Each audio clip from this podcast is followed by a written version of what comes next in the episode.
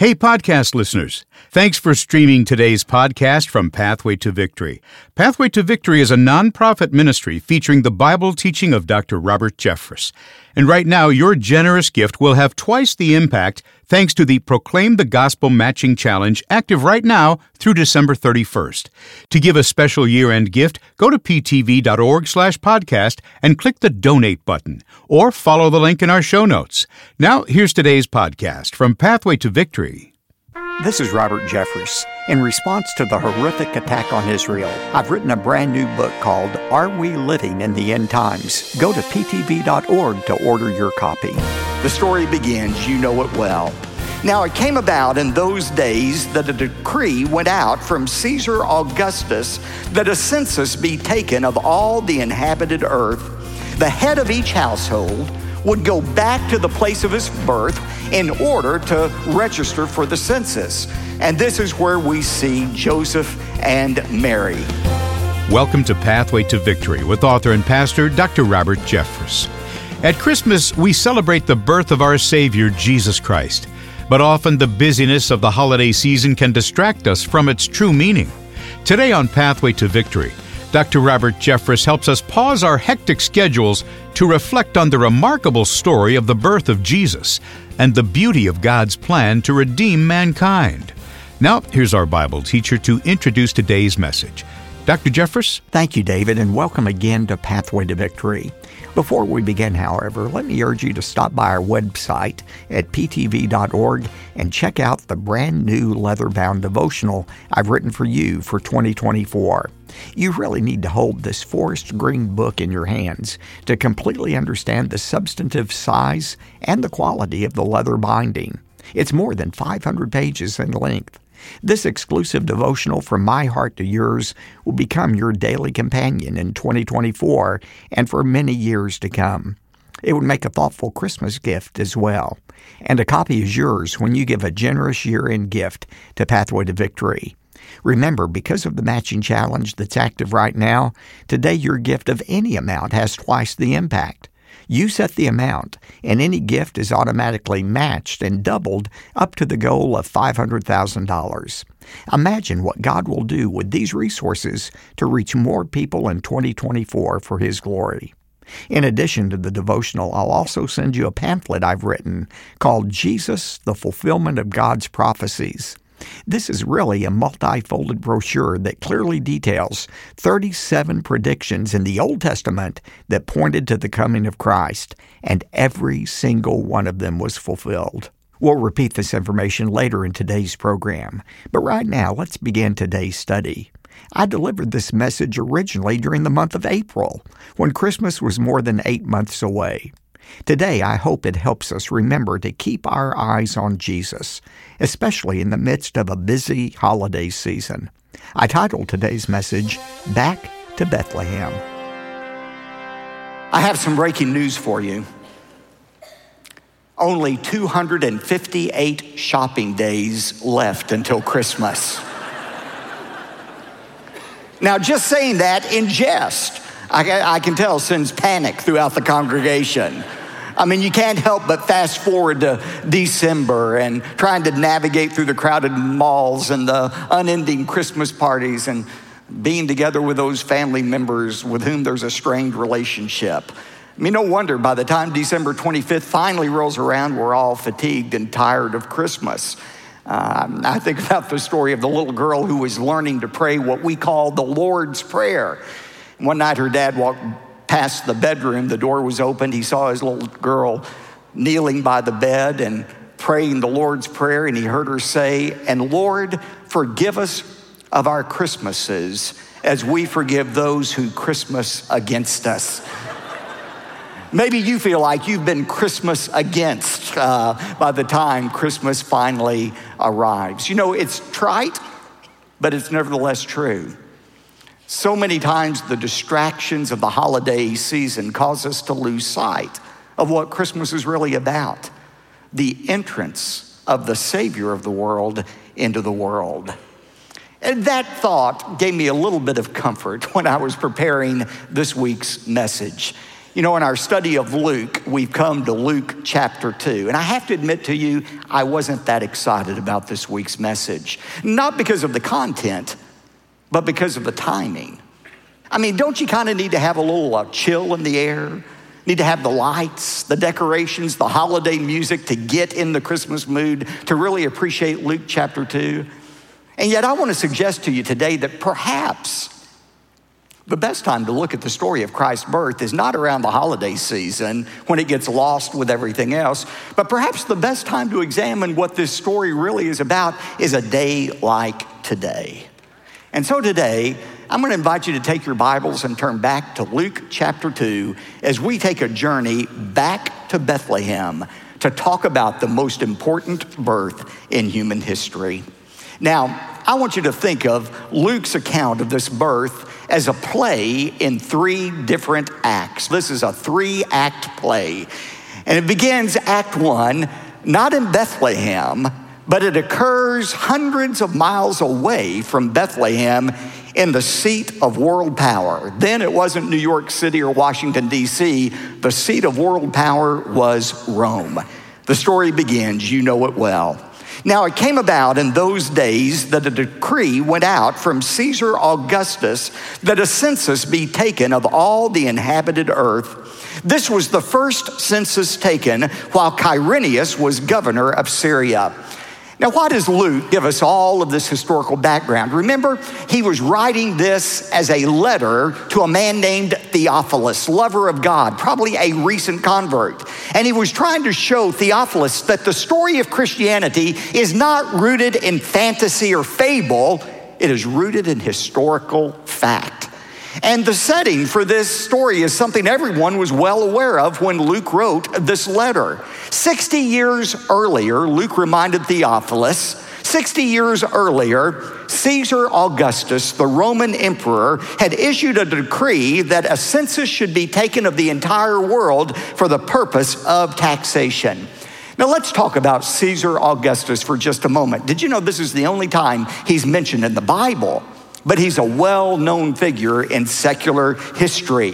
Now, Caesar Augustus was his title. Caesar, his position as emperor. Augustus was his chosen name. It means venerable, the venerable emperor.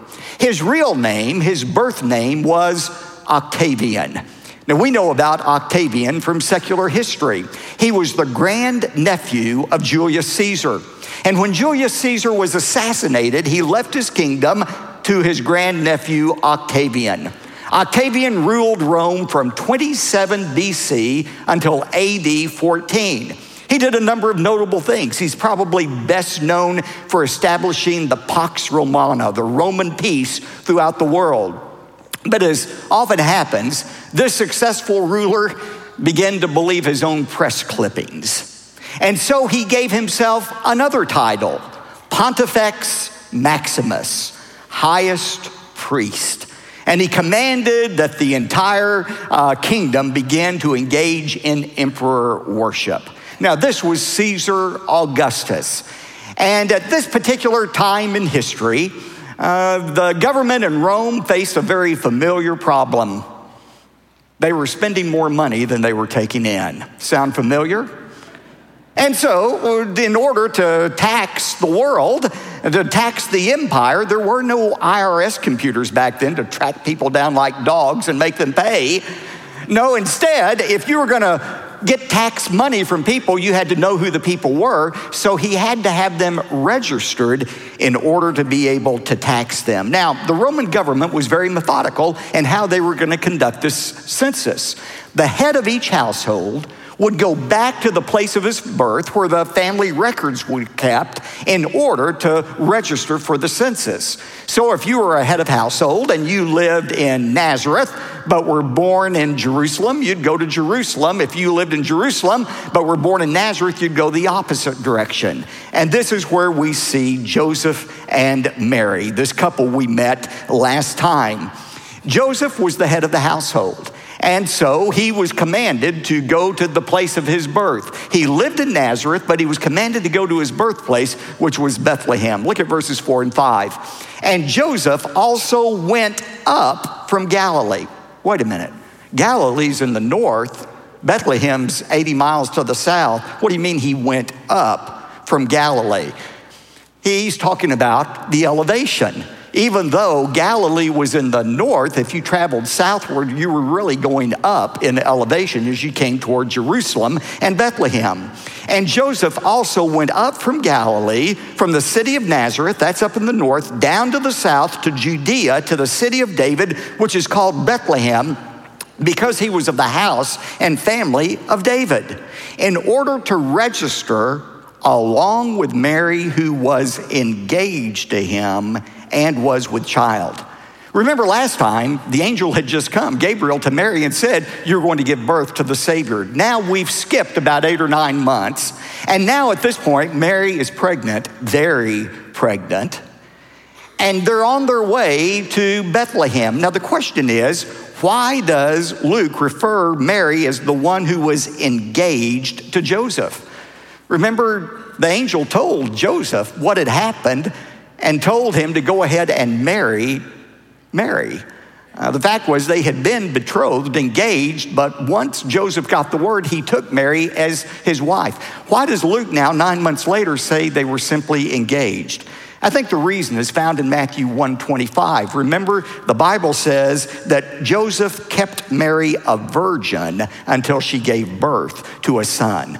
Even though by this time they had gone through the marriage ceremony, they were still living like an engaged couple. They had not had a sexual relationship and would not until Jesus was born. That's why he refers to Mary as Joseph's fiancée rather than wife. Now, the question comes up, why did Mary go with Joseph to Bethlehem? The law only required Joseph to be the one to go to Bethlehem. Why would Mary, about to deliver a child, ride on the back of a donkey for 85 miles down to Bethlehem? Well, I think there are 3 reasons. The first reason is the obvious reason. Because she was so close to birth, Joseph didn't want to leave her by herself. Second reason is Mary had been the subject of some very vicious rumors about her pregnancy. Remember, the story was going around that Mary's pregnancy was not divine. It was the result of a one-night stand with a Roman soldier named Panthera. And Joseph wanted to spare her all of this small-town gossip, so he took her with him. But the third reason that Mary went is perhaps the most important reason.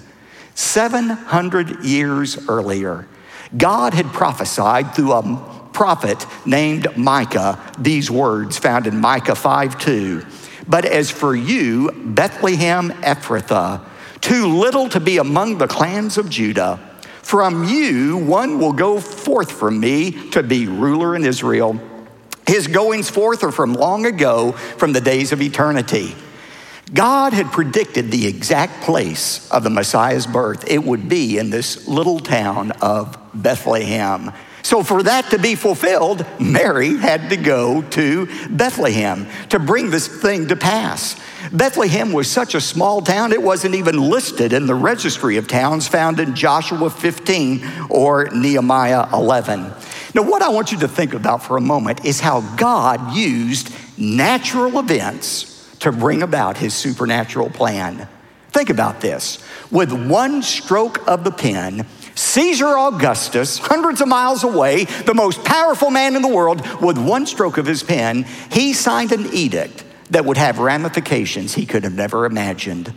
It would cause a man named Joseph, whom he had never met, to travel to a little village called Bethlehem Augustus had never heard of, in order that Joseph's wife might give birth to the king of the universe. A king whose followers within just a few hundred years would topple the entire Roman Empire. Isn't that an amazing thought? What I want you to see is God uses natural events to bring about his supernatural plan. You know, you open the newspaper today, turn on the television set, you think the world is spinning out of control. Terrorist threats, political upheaval, increasing tensions in the Middle East. We think the world is out of control. It's not out of control. As A.T. Pearson says, history is really his story. It's the story of Jesus Christ. And as God said through Jeremiah the prophet, I am watching over my word to perform it. Act 1 of this play began in Rome. Act 2, we go to a small inn in Bethlehem. Look at verses 6 and 7. And it came about that while they were there, the days were completed for Mary to give birth. And she gave birth to her firstborn son, and she wrapped him in cloths and laid him in a manger because there was no room for them in the inn. Isn't it interesting? Only 2 verses record the most important birth in history. Ken Geyer, a gifted author, in his book Intimate Moments with the Savior, uses his sanctified imagination to paint a picture for us of what that experience must have been like. Listen to this. By the time Mary and Joseph arrive, the small hamlet of Bethlehem is swollen from an influx of travelers. The inn is packed, people feeling lucky if they were able to negotiate even a small space on the floor. Now it is late, everyone is asleep, and there is no room. But fortunately, the innkeeper is not all about shekels and mites. True, his stable is crowded with his guests' animals, but if they could squeeze out a little privacy there, Mary and Joseph were welcome to it. Joseph looks over at Mary, whose attention is concentrated on fighting a contraction. We'll take it, he tells the innkeeper without hesitation. The night is still when Joseph creaks open the stable door. As he does, a chorus of barn animals make and respond with a note of the intrusion. The stench is pungent and humid, as there have not been enough hours in the day for the innkeeper to tend the guests, let alone the livestock. A small oil lamp, lent them by the innkeeper, flickers to dance shadows on the walls. A disquieting place for a woman in the throes of childbirth, far from home, far from family, far from what she had expected for her firstborn. But Mary makes no complaint. It is a relief just to finally get off the donkey. She leans back against the wall, her feet swollen, back aching, contractions growing stronger and closer together. Joseph's eyes dart around the stable. Not a minute to lose. Quickly, a feeding trough would have to make for a crib. Hay would serve as a mattress. Blankets, oh, his robe would do. And those rags hung out to dry would help. A gripping contraction doubles Mary over and sends him racing for a bucket of water. A scream from Mary knifes through the calm of that silent night. Joseph returns, breathless, water sloshing from the wooden bucket. Sweat pours from Mary's contorted face as Joseph, the most unlikely midwife in Judea, rushes to her side. The involuntary contractions are not enough, and Mary has to push with all of her strength. Joseph places a garment beneath her, and with a final push and a long sigh, her labor is over. The Messiah has arrived. You know, I think C.S. Lewis had it right when he said, the greatest miracle of all time is not the atonement or even the resurrection. The greatest miracle is the incarnation, God becoming flesh. Amen. Max Lucado says it this way, stepping from the throne, God removed his robe of light and wrapped himself in skin, pigmented human skin. The light of the world entered a dark, wet womb. He whom angels worship nestled himself in the placenta of a peasant, was birthed into a cold night, and then slept on cow's hay. An interviewer once asked the famed designer Versace if he believed in God. Versace responded, yes, I believe in God, but I'm not the kind of religious person who goes to church, who believes in the fairy tale of Jesus born in the stable with a donkey. I'm not stupid. I can't believe that God, with all the power that he has, would have to have himself born in a stable. It wouldn't have been comfortable. But that's the whole point, isn't it? That God was willing to give up the comfort of heaven. He, in the person of his son, Jesus, was willing to come to earth, to be born in the most humble circumstances. And he came not to be worshiped, not at the beginning anyway. He came to be sacrificed for our sins. Paul said it this way in Philippians 2, in talking about Jesus Christ, although he existed in the form of God, he did not regard his equality with God a thing to be grasped, but he emptied himself, taking the form of a bondservant and being made in the likeness of men. And being found in the appearance as a man, he humbled himself by becoming obedient to the point of death, even death on a cross. The final act of this play occurs on a hill outside of Bethlehem. Look at verse 8. And in the same region, there were some shepherds staying out in the fields and keeping watch over their flock by night. Many of us have been to this place, Shepherd's Field, where this occurred. Now, you have to know something about shepherds to appreciate what is going on here. Shepherds represented the lowest rung in the Jewish culture. Shepherds took care of dirty and smelly sheep. And because they did so, they were dirty and smelly themselves. There was no Sure deodorant back then to take the stench away. So if you were gonna have a party, guess who you would never invite to your party? They never made it to any A-list parties, the shepherds. They were the outcasts of Jewish society. Isn't it interesting that God chose to make his announcement of the Savior's birth not to the political leaders in Rome, not to the Jewish leaders in Jerusalem. He chose to make this announcement to these smelly, dirty shepherds. Look at how it came about, verse 9. And the angel of the Lord suddenly stood before them, and the glory of the Lord shone around them, and they were terribly frightened. I would think so. Can you imagine out there in the darkness when suddenly Gabriel appears? And Gabriel said to them, do not be afraid. Notice how that's his entering line every time he runs into somebody. Don't be afraid. They had every right to be afraid. For behold, I bring you good news of a great joy, which shall be for all the people. For today in the city of David, there has been born for you a Savior who is Christ the Lord. Well, there were many babies probably born that night in Jerusalem, in all of Israel. So to be more specific, he gave this sign, verse 12, and this will be a sign for you. You will find a baby wrapped in cloths and lying in a manger. Aren't you glad that Jesus didn't keep an A-list? When the light of the world came to walk among us, everyone was invited to the party, even people like you and me. And that's what this daily program is all about.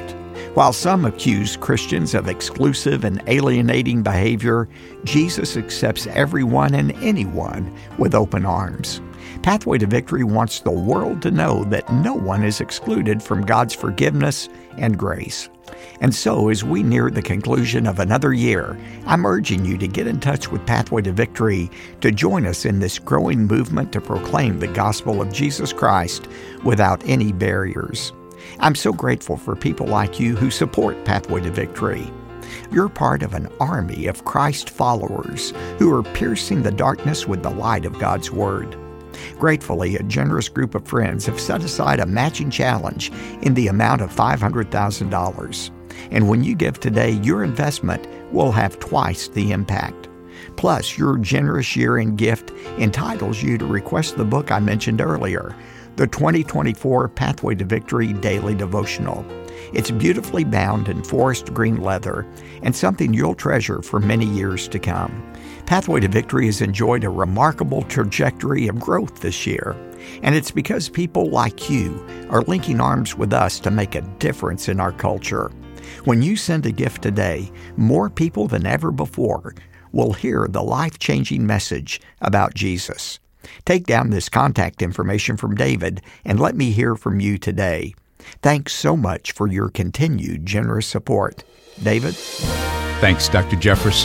When you give a generous year-end gift to support the ministry of Pathway to Victory, we'll say thanks by sending you the exclusive 2024 Daily Devotional from Pathway to Victory. To request this beautiful resource, call 866-999-2965 or go to ptv.org. And when your gift is $100 or more, we'll also send you The Incomparable Christ, a 14-message teaching set on DVD and CD. Plus, we'll send you the brand new music CD called Celebrate the Savior, Volume 2, featuring the phenomenal First Baptist Dallas Choir and Orchestra, perfect for playing in your car or around your house during the Christmas season. Remember, because of our Proclaim the Gospel Matching Challenge, your gift today will be doubled in size and impact by some friends of Pathway to Victory. So be sure to get in touch with us today. One more time, call 866-999-2965 or visit ptv.org. You could send your donation by mail right to P.O. Box 223, 609, Dallas, Texas, 75222. That's P.O. Box 223, 609, Dallas, Texas, 75222. I'm David J. Mullins, wishing you a great weekend. Then join us Monday for Part 2 of the message, Back to Bethlehem, right here on Pathway to Victory. Pathway to Victory with Dr. Robert Jeffress comes from the pulpit of the First Baptist Church of Dallas, Texas. In response to the alarming war in the Middle East, Dr. Robert Jeffress has written a brand new book for you. It answers pressing questions like, are we living in the end times? In this time-sensitive book, Dr. Jeffress answers 7 questions about the future, such as, what are the major events of the end times? Request a copy right now by going to ptv.org. It's called, Are We Living in the End Times? To receive your pre-release copy, go to ptv.org. You've made it to the end of today's podcast from Pathway to Victory. We're so glad you're here. Pathway to Victory relies on the generosity of loyal listeners like you to make this podcast possible. And right now, your special year-end gift will be matched and therefore doubled in impact thanks to the Proclaim the Gospel Matching Challenge. Take advantage of this opportunity to double your impact before the deadline on December 31st. To give toward the matching challenge, go to ptv.org/podcast and click on the Donate button, or follow the link in our show notes. We hope you've been blessed by today's podcast from Pathway to Victory.